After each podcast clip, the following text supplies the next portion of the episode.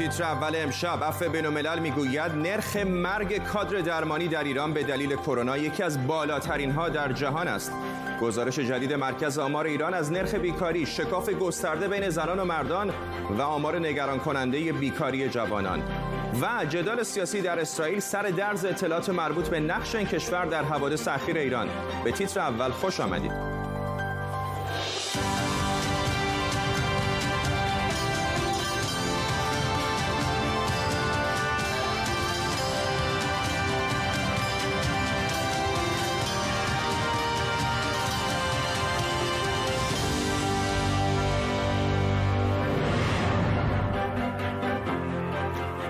سلام بر شما. بالاخره اعمال بعضی محدودیت ها در تهران و چند شهر دیگر تایید شد. قرار است برای یک هفته محدودیت های حداقلی در شهرهایی که وضعشان بحرانی است برقرار شود. امروز اعلام شد که 203 نفر دیگر فقط در 24 ساعت اخیر جان باختند. از جمله عیسی جعفری یکی از نمایندگان مجلس. در طول نیم ساعت آینده تیمی از خبرنگاران و کارشناسان ما رو همراهی خواهند کرد اما پیش از همه بریم سراغ امید حبیبینی همکارم اینجا در استودیو تا به ما در مورد تازه ترین ها از وضعیت کرونا در ایران بگه. خب آمار جانباختگان از 13 هزار نفر گذشته سخنگوی وزارت بهداشت گفتش که در 24 ساعت گذشته 203 نفر جان باختند که این آمار نشون میده که نسبت به چند روز قبل در واقع افزایش پیدا کرده و همینجور روند افزایشی رو داره طی می‌کنه. همزمان ما داریم میشنویم از رؤسای دانشگاه های علوم پزشکی سراسر کشور که ظرفیت در واقع بیمارستان های تابعشون رو به پر شدن هست یا پر شده و همچنین در مورد تعداد کسانی که از کادر درمانی مبتلا به کرونا شدن. همین چند روز پیش در واقع معاون درمان وزارت بهداشت گفته که ده هزار نفر از اعضای کادر درمانی در واقع وزارت بهداشت مبتلا به کرونا شدن و تعدادی هم در واقع جان باختند حالا در مورد تعدادش نقل قول های متفاوتی هست ولی از 90 نفر گفته شده تا 120 نفر و تعداد زیادی. این در حالیه که آماری که وجود داره در مورد آمار جان باختگان بر اساس برآوردهایی که وجود داره حداقل دو تا سه برابر کمتر از میزان واقعی هست. و همونجور که گفتی در مورد اعلام محدودیت ها بعد از مدت ها در واقع بحث و جدل به خصوص در شهر تهران قرار شده که در واقع محدودیت های اعمال بشه در مورد مراکز عمومی احتمالا رستوران ها و کافی شاپ ها هنوز جزئیات دقیقش رو ما نمی‌دونیم. ممنون از امید حبیبینی همکارم اینجا در استودیو و ساعتی پیش هم دبیر کل سازمان بهداشت جهانی در کنفرانسی مطبوعاتی در مورد شدت گرفتن کرونا در کشورهای مختلف هشداری جدی داد. بر اساس آمارهایی که داریم وضعیت همهگیری جهانی در حال بدتر و بدتر شدن است. ولی نباید چنین بماند. همه رهبران همه دولت ها و همه مردم جهان باید تلاش کنند تا این زنجیره شیوع را بشکنند. پرستاران در ایران از همان روزهای اول با فداکاری و شور به خط مقدم مبارزه با کرونا رفتند آن هم در حالی که در خیلی موارد پوشش ایمنی لازم را نداشتند و قراردادهایشان هم موقتی بود؟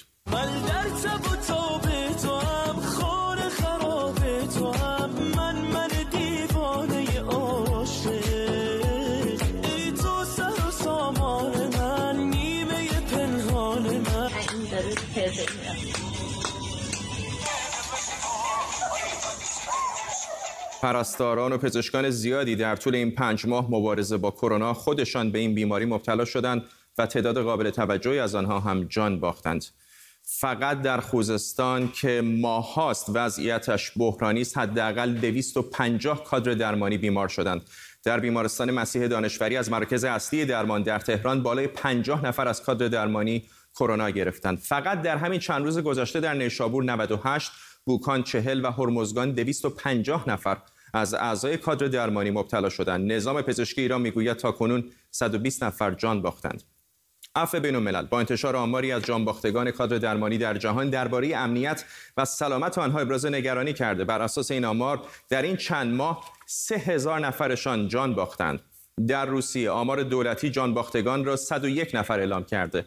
ولی یک سازمان مردم نهاد ناظر بر نظام بهداشتی مدعی است تعداد کشته ها چهار برابر این است. عفو بین الملل هم می‌گوید آمار قابل اتکا 545 نفر است.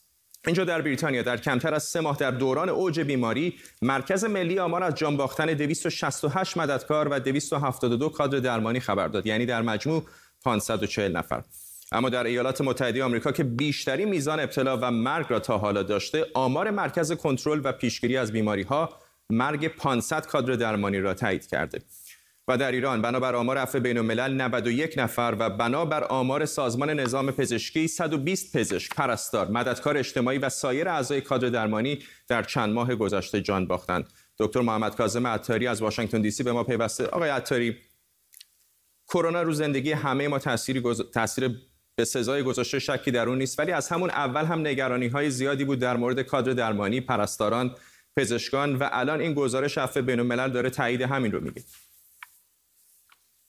بله دقیقا همونطور که شما فرمودید و در گزارش عفو بین الملل هم هست. البته کادر پزشکی همیشه در معرض بیماری های مختلف بوده و هستند. اما در مورد کرونا بخصوص در ایران این وضعیت وضعیت بسیار ویژه‌ای هست. به دلیل اینکه اولا کادر درمان برای تناسبی با میزان مراجعین نداره و هرچه میزان ساعات حضور پزشک و پرستار و کادر درمان در یک محیط طولانی تر بشه به دلیل اینکه اینها امکان تعویز سیستم های حفاظتی و گان و ماسک و بقیه رو ندارن امکان ابتلا بیشتر میشه. بر اساس مشاهدات و گزارش های سازمان بهداشت جهانی هم با زمان طولانی تر در معرض ویروس قرار گرفتن باعث ابتلا بیشتر میشه. از طرفی حتی در مراکز مراکز خصوصی و مطب ها هم از اونجایی که مراجعین مشخص نیست قبل از مراجعه آیا مبتلا هستن یا نه عموما تا الان اون محافظت های لازم رو نداشتن از ماسک استفاده نمی‌کردن و پزشکان در ساعات بسیار طولانی مجبور بودن اینها رو ویزیت بکنن و این طولانی تر شدن در معرض این قرار گرفتن و از طرفی خستگی که خودش سیستم ایمنی رو در واقع تحلیل می‌بره و امکان تعویض سیستم های حفاظتی ماسک و در واقع شیلد هایی که استفاده می‌کنن همه اینها منجر به این شده که متاسفانه تلفات در کادر درمان جزو یکی از بالاترین تلفات کادر درمان دنیا باشه در ایران به نسبت سایر کشورها. ممنونم از شما دکتر محمد کاظم عطاری از واشنگتن دی سی با ما. گمان می‌کنم که الان سوال میلیون دلاری اینه که آیا در نهایت واکسنی برای کرونا ساخته خواهد شد؟ در زیر ذربین امشب خواهیم دید که شرکت های داروسازی در چه مرحله ای از توسعه و تولید واکسن هستند و چقدر می توان به تولید آن امیدوار بود.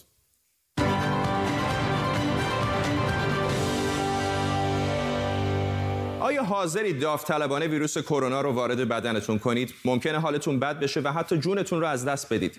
اگر جوابتون منفیه جواب خیلی های دیگه مثبت بوده. همین حالا صدها نفر این کارو می‌کنن تا روند کشف واکسن کووید 19 تسریع بشه. خبر خوب این که 140 واکسن در مرحله تحقیقن و حتی دو تا از اونها به فاز سه تحقیقات هم رسیده. بذارید به مراحل ساخت و تایید واکسن ها نگاهی بندازیم تا ببینیم فاز سه دقیقا کجاست. اولین قدم در تولید واکسن پژوهش و تحقیقه. خوشبختانه چون ریشه بیماری های مثل سارس و مرس هم ویروس کروناست بخشی از راه طی شده. بعد مرحله پیشابالینیه که به زبان ساده آماده سازی واکسن و تزریق اون به حیوانایی مثل موش یا میمونه. نتیجه اولیه دوز روی میمون واقعا موثر بود. اگر واکنش ایمنی بسیار بالا باشه یعنی نمونه خوبیه.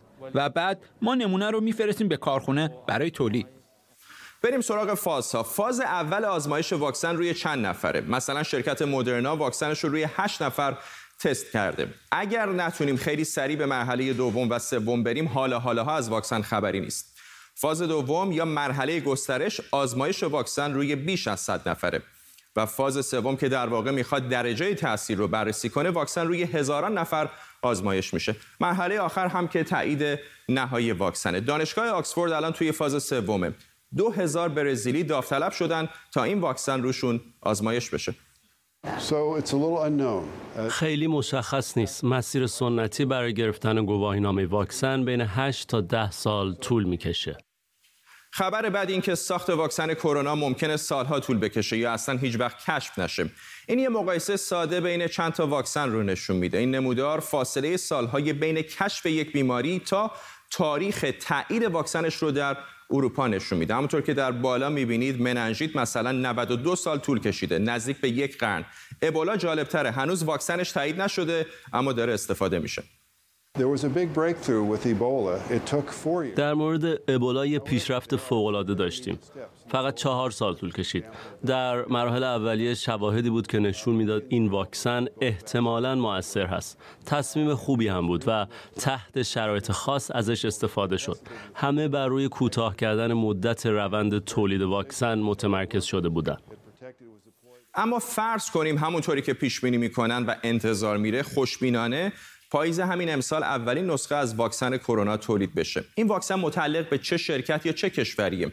اگه یادتون باشه بهار امسال یک روزنامه آلمانی خبر داد که دونالد ترامپ با مدیرعامل شرکت کیوروک دیدار کرده و با وعده پول فراوان ازش خواسته واکسن کرونا رو فقط و فقط برای آمریکا تولید کنه. در واقع انحصاری. در واکنش حزب سوسیال دموکرات آلمان گفت فروش انحصاری واکسن به آمریکا باید به هر قیمتی متوقف بشه.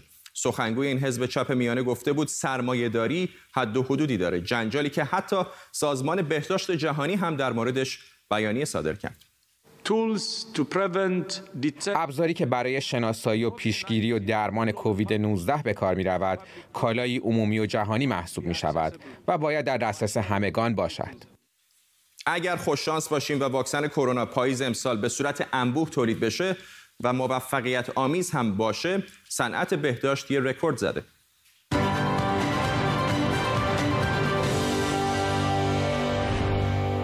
مرکز آمار ایران گزارش جدیدی داده از نرخ بیکاری. تیتر اول این گزارش اینه که نرخ بیکاری در بهار 9.8 درصد بوده که به گزارش مرکز آمار نسبت به پارسال یک و یک دهم درصد کمتر شده. این ولی فقط ظاهر ماجراست. اگه کمی بیشتر به جدول این گزارش دقت کنیم متوجه نکات جالب تری میشیم. هرچند نرخ بیکاری در کل 9.8 درصده ولی نرخ بیکاری جوانان بیش از دو برابر اینه یعنی 24 و نیم درصد. قصه نگران کننده تر وضع اشتغال زنانه. نرخ مشارکت اقتصادی مردان در ایران حدود 70 درصده یعنی 70 درصد مردان بالای 15 سال دنبال کار میگردن. حالا بعضیاشون شاغلن بعضیاشون بیکار. این درصد برای زنان ولی فقط حدود 14 درصده. یعنی بخش عظیمی از نیروی کار در ایران ناچار شده قید کار بیرون از خونه رو بزنه. این شکاف بین تحصیل کرده ها بدتر هم میشه. فقط 25 درصد از مردان بیکار تحصیلات دانشگاهی دارن ولی زنان بیکار 72 درصدشون دانشگاه رفتن. آرش آذرمی خبرنگار اقتصادی ما با ماست. آرش همین بخش شکاف جنسیتیش برای من خیلی جلب توجه کرد. چطور هستش که اینقدر فاصله زیاده؟ خب موضوع اصلی همون نرخ مشارکت پایین در زنان هست 14 درصد. یک موضوع آماری است. کار داخل خانه و کارهای که زنان روستایی معمولا انجام میدن در حوزه های مثل کشاورزی و دامداری محاسبه نمیشه و با توجه به این اون نرخ مشارکت پایین هست. از طرف دیگه الان در حال حاضر آمارها نشون میده فارغ و تحصیلان دانشگاهی تقریبا مساوی مرد و زن هستن. یعنی سهم هر دو مساوی شده. حتی در بعضی مقاطع مثل کارشناسی گفته میشه که زنان حدود 60 درصد فارغ و تحصیلان دانشگاهی رو تشکیل میدن. اما در بازار کار یک تبعیض جنسیتی کامل رو می‌بینیم و به همین دلیل عملا می‌بینیم که در زنان تحصیل کرده این نرخ بیکاری بسیار بالاتر از میانگین هاست. حتی نسبت به مردان تحصیل کرده و نرخ‌های بیکاری جوان. آرش توضیح کوتاه هم اگر بدی که دلیل این کاهش نرخ بیکاری که می‌بینیم علیرغم کرونا چه هست خیلی کوتاه بخوام بگم فرد یه سوء تفاهم آماری است. عملا دلسرد شدن افراد در واقع جویای کار و خروج اونها از بازار هست. طبق آمار خود مرکز آمار دو میلیون نفر در بهار 99 نسبت بهار 98 جمعیت فعال کمتر شده. یعنی دو میلیون نفر از افراد جویای کار کاسته شده. یک میلیون و 600 هزار نفر هم از شاغلین کاسته شده. اما با محاسبه آماری که در واقع اون فرمول نرخ بیکاری داره عملا نتیجه اون 9.8 درصد است ممنونم از سوارش آزرمی خبرنگار ما از لندن. مرکز حقوق بشر رال والنبرگ در کانادا امروز کنفرانسی برای بررسی روند دادخواهی قربانیان هواپیمای سرنگون شده اوکراینی و پاسخگو کردن آمران و عاملان این حادثه که باعث کشته شدن 176 نفر شد برگزار می‌کند. محمد تاج دولتی همکارم از تورنتو با ماست. محمد چه چیزی در جریان در این کنفرانس؟ فرداد از چند لحظه پیش همونجور که من دارم می‌بینم در روی صفحه کامپیوتر کنفرانس ویدیویی مرکز راول والنبرگ شروع شده الان در مقدمه هستش. دقیقا شش ماه و پنج روز از وقوع فاجعه سرنگونی هواپیمای اوکراینی میگذره و تا این لحظه هیچ اقدام جدی از طرف کشوری که به حال این فاجعه درش اتفاق افتاده انجام نشده و درخواست های افرادی که کشورهایی که در واقع می‌خواستند پاسخگویی بشه و دادخواهی بشه هنوز پاسخی داده نشده. در کنفرانس امروز که ریاست این مرکز راول والنبرگ به عهده آقای اروین کاتلر هست که دادستان و وزیر دادگستری اسبق کانادا بوده. در این کنفرانس آقای گال گلف وزیر امنیت سابق کانادا شرکت داره که ایشون مشاور ویژه آقای جاستین ترودو در مورد این پرونده هست. همچنین دکتر پیام اخوان حقوقدان و استاد حقوق بین دانشگاه مکگیل که بازپرس پرونده های جنایت علیه بشریت در دادگاه لاه بوده هم در این کنفرانس شرکت داره و همچنین حامد اسماعیلیون سخنگوی انجمن خانواده های قربانیان که همسر و فرزندش رو در این فاجعه از دست داده. این کنفرانس داره برگزار میشه که روند چگونگی پاسخگویی و همچنین دادخواهی برای قربانیان این فاجعه رو بتونه بررسی بکنه و راهکارهایی رو بخواد نشون بده. محمد تاج دولتی در تورنتو کانادا. ممنونم تو.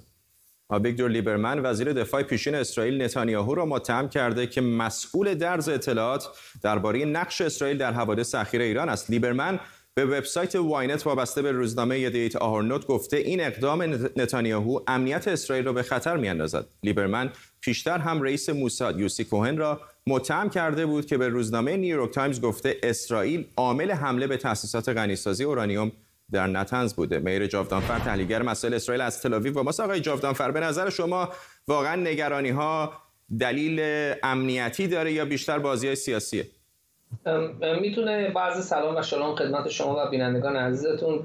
ببینید می‌تونه من جنبه سیاسی داشته باشه نباید فراموش بکنیم که آقای لیبرمن رقیب سرسخت آقای نتانیاهو هستش.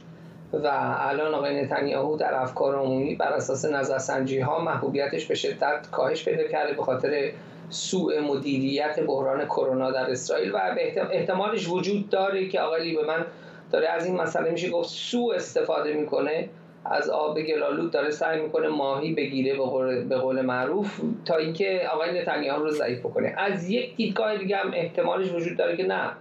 آقای آقای من واقعا نگران جنبه امنیتی و عواقب امنیتی این تحولات اخیر هست. چون معمولا اسرائیل در مثلا وقتی اسرائیل حمله کرد به تاسیسات اتمی سوریه هیچ با رسانه‌های گروهی حرف نزد با رسانه‌های خارجی حرف نزد. و احتمالش وجود داره که الان نگرانی وجود داره که خب اون دفعه اون در دفعه قبلا اسرائیل حرف نمی‌زد اعتراف نمی‌کرد چون نمی‌خواست که بهانه بده به طرف مقابل که انتقام جویی بکنه و الان که الان این اظهارات رو ما شنیدیم به رسانه ها شاید این به جمهوری اسلامی بهانه انتقام جویی بده و این می‌تونه میشه گفتش که دلیل امنیتی آقای لیبرمن هستش. و واقعا سخت من به شما بگم کدومش صادق هستش. به نظر من میشه گفت هر دو دلیل می‌تونن گذار باشن در اظهارات آقای لیبرمن سپاسگزارم میر جاودانفر از تلاویو اسرائیل با ما. نماینده نیروهای مسلح ایالات متحده در افغانستان می‌گوید کاهش نیروهای آمریکایی در افغانستان بر طبق توافقنامه صلح با طالبان به اتمام رسیده. او تاکید کرده که روند خروج نظامیان به دلیل نگرانی از کرونا تسریع شده. بر اساس این توافقنامه که میان آمریکا و نمایندگان طالبان در دوحه پایتخت قطر امضا شد شمار نیروهای آمریکایی در افغانستان تا همین امروز باید 13 از 13 هزار نفر به 8600 تن می‌رسید. امان فرهنگ خبرنگار ما از کابل با ماست. اما یکم بیشتر در مورد این توافق بین آمریکا و طالبان به ما بگو و اینکه دو طرف چقدر متعهد ماندن به بندهای این توافق. خب بر اساس توافقنامه دوحه که در 29 فوریه میان امریکا و طالبان به امضا رسید بخش اول توافقنامه بودن که باید تا 15 روز دیگر بعد از توافقنامه 5000 زندانی طالبان و 1000 زندانی حکومت افغانستان از بند رها بشه و در مدت 135 روز بخش نخست روند خروج نظامیان آمریکایی از افغانستان صورت بگیره و در 135 روز باید به 8600 تن کاهش پیدا بکنن که امروز نیروهای خارجی در افغانستان گفتن که به 8000 کاهش پیدا کرده و این بخشی است که عملی شده. این از طرف امریکا. اما بخشی که مربوط حکومت افغانستان و طالبان میشه که رهای زندانیا و آغاز گفتگوهای مستقیم حکومت با طالبان هست هنوز آغاز نشده. حالا بیشتر از چهار ماه میگذره هنوز حکومت افغانستان و طالبان موفق نشدن که چه حداقل به توافق برسند که چه زمان آغاز بکنن گفتگوهای میان افغانان. حکومت تاکید داره که طالبان هنوز هم ارتباطش با گروه های القاعده قطع نکرده. چیزی که در توافقنامه دوحه بودن که باید قطع بکنن. و همچنان کاهش خشونت و رهایی زندانیان حکومت هم هنوز سه موردی هست که حکومت تاکید داره که طالبان انجام نداده و خلاف تعهد که با آمریکا در دوحه انجام داده بودن کار می‌کنن. طالبا تاکیدش بر است که تا که تا زمانی که 5000 زندانی این گروه آزاد نشوه اونا حاضر نیستن با حکومت افغانستان روی میز بشینن و گفتگو بکنن. در حالی که 4199 زندانی طالبان تا کنون آزاد شده و حدود 700 زندانی حکومت از پیش طالبان آزاد شدن. و این اندکی از زندانیان دو طرف مانده اما بسیار جنجالی هست. حکومت افغانستان گفته که حدود 600 زندانی طالبان را رها نمی‌کنن به دلیل اینکه به جرم قاچاق مواد مخدر جرم های جنایی و موارد دیگه که هست عقل عبدی هست که اینا را نهادهای عدلی و قضایی افغانستان در موردش تصمیم می‌گیره. این موارد است که هنوز هم اختلاف ها پابرجاست و شدت خشونت ها هر روز افزایش پیدا می‌کنن طالبا در اواخر ما امروز هم شاهد بودیم که طالبا برخلاف تعهدنامه دو دوحه امروز برای یکی از شهرهای افغانستان حمله کردند. هرچند در توافقنامه دوحه گفته شده بود که طالبا بر مراکز شهرها و قلی های افغانستان حمله نخواهد کرد. بر قرارگاه های نظامیان خارجی حمله نمی کنند اما روستاهای دوردست و برخی پاسگاه های نیروهای امنیتی افغانستان شامل این وضعیت نمیشه. سپاسگزارم. امان فرهنگ خبرنگار ما از کابل با ما. آتش سوزی در ناو بونهوم ریچارد در ساعت اولیه صبح امروز هم ادامه داشت. در جریان آتش سوزی در پایگاه دریایی سندیگو 21 نفر مجروح شدند. این ناو جنگی حاوی یک میلیون گالون سوخت بوده ولی نیروی دریایی آمریکا می‌گوید آتش به مخزن سوخت آن نرسیده. آتش سوزی در این ناو جنگی که هنوز علت آن روشن نشده با شوخ طبعی سخنگوی وزارت خارجه ایران هم روبرو شد. من موضعی ندارم فقط توی منابع خبری سرچ بکنید ببینید یوز پلنگان آمریکایی به عهده نگرفتن مسئولیتشو چین چهار نفر از قانونگذاران آمریکایی را تحریم کرده. پکن گفته به دلیل تحریم چهار نفر از مقامات ارشد و اداره امنیت عمومی منطقه سینکیانگ، دولت چین همین تحریم ها را اعمال کرده. وزارت خارجه چین گفته تحریم علیه این چهار مقام آمریکایی از همین امروز اعمال خواهد شد. نیوشا سرمی خبرنگار ما از واشنگتن دی سی با ماست با جزئیات بیشتر. نیوشا فرداد چین سه مقام ارشد آمریکایی رو در کنگره آمریکا تحریم کرده سناتور تد کروز از تگزاس سناتور مارک روبیو از فلوریدا و سناتور اسمیت یکی دیگر از سناتورها هست و همچنین سفیر آمریکا در حوزه آزادی های مذهبی بک براون رو در فهرست تحریم ها قرار داده. همچنین تحریم ها بر نهاد اجرایی کنگره که نظارت داره بر نقض حقوق بشر در چین هم شامل اونها هم میشه. هنوز ماهیت این تحریم ها مشخص نیست اما این دقیقا یک واکنش هستش یک تقابلی هستش که در ازای تحریم هایی که آمریکا هفته پیش انجام داده بود و مقامات ارشد استان سینکیانگ رو از جمله رئیس حزب کمونیست در این منطقه رو که گفته میشه مهمترین و ارشدترین مقامی هستش از چین که آمریکا در فهرست تحریم ها قرار داده. این در حقیقت واکنشی هستش به اون تحریم ها بلافاصله بعد از اینکه اون تحریم ها توسط آمریکا وضع شد چین اعلام کرد که این تحریم ها رو پاسخ خواهد داد و گفتش که این کاری که آمریکا داره انجام میده اصلا سازنده نیستش. تحریم هایی که آمریکا برای چین در نظر گرفته در خصوص اقلیت اویغور در استان سینکیانگ هستش که گفته میشه بیش از یک میلیون نفر از این اقلیت در این استان در اردوگاه های شستشوی مغزی و کار اجباری توسط چین نگهداری میشن و اینطور که گزارش های حقوق بشری میگه تازه ترینشون میگه که حتی به عقیم سازی اجباری زنان اویغور دولت چین دست داده و حالا پس از اون آمریکا این واکنش رو داشته. چین البته همواره تکذیب کرده اما خب گزارش های حقوق بشری چیز دیگری میگه. اگه بخوایم به تقابل چین و آمریکا اشاره کنیم این یکی دیگر از حلقه های زنجیره هستش که وجود داشته در این تقابل. علاوه بر رقابت تجاری مسئله کرونا بوده مسئله هنگ کنگ بوده و حالا این مسئله حقوق بشری اویغورها. ممنونم از تو نیوشا سرمی خبرنگار ما از واشنگتن دی سی. همچنان که نیوشا صحبت می‌کرد تصاویر زنده می‌دیدم از آلمان جایی که آنگلا مرکل صدر اعظم کشور در حال صحبت با نخست وزیر ایتالیا هست. خانم مرکل همین لحظاتی پیش در همین کنفرانس مطبوعاتی که در پیش از کنفرانس اصلی اتحادیه اروپا داره برگزار میشه گفت که این احتمال وجود داره که بودجه‌ای که اتحادیه اروپا به دنبالش هست برای مقابله با کرونا آنطوری که پیشتر انتظار می‌رفت به دست نیاد. کنفرانس مطبوعاتی رهبران ایتالیا و آلمان رو می‌بینید. و به این ترتیب می‌رسیم به پایان تیتر اول امشب. ممنون از همراهیتون. تا فردا همین موقع بدرود.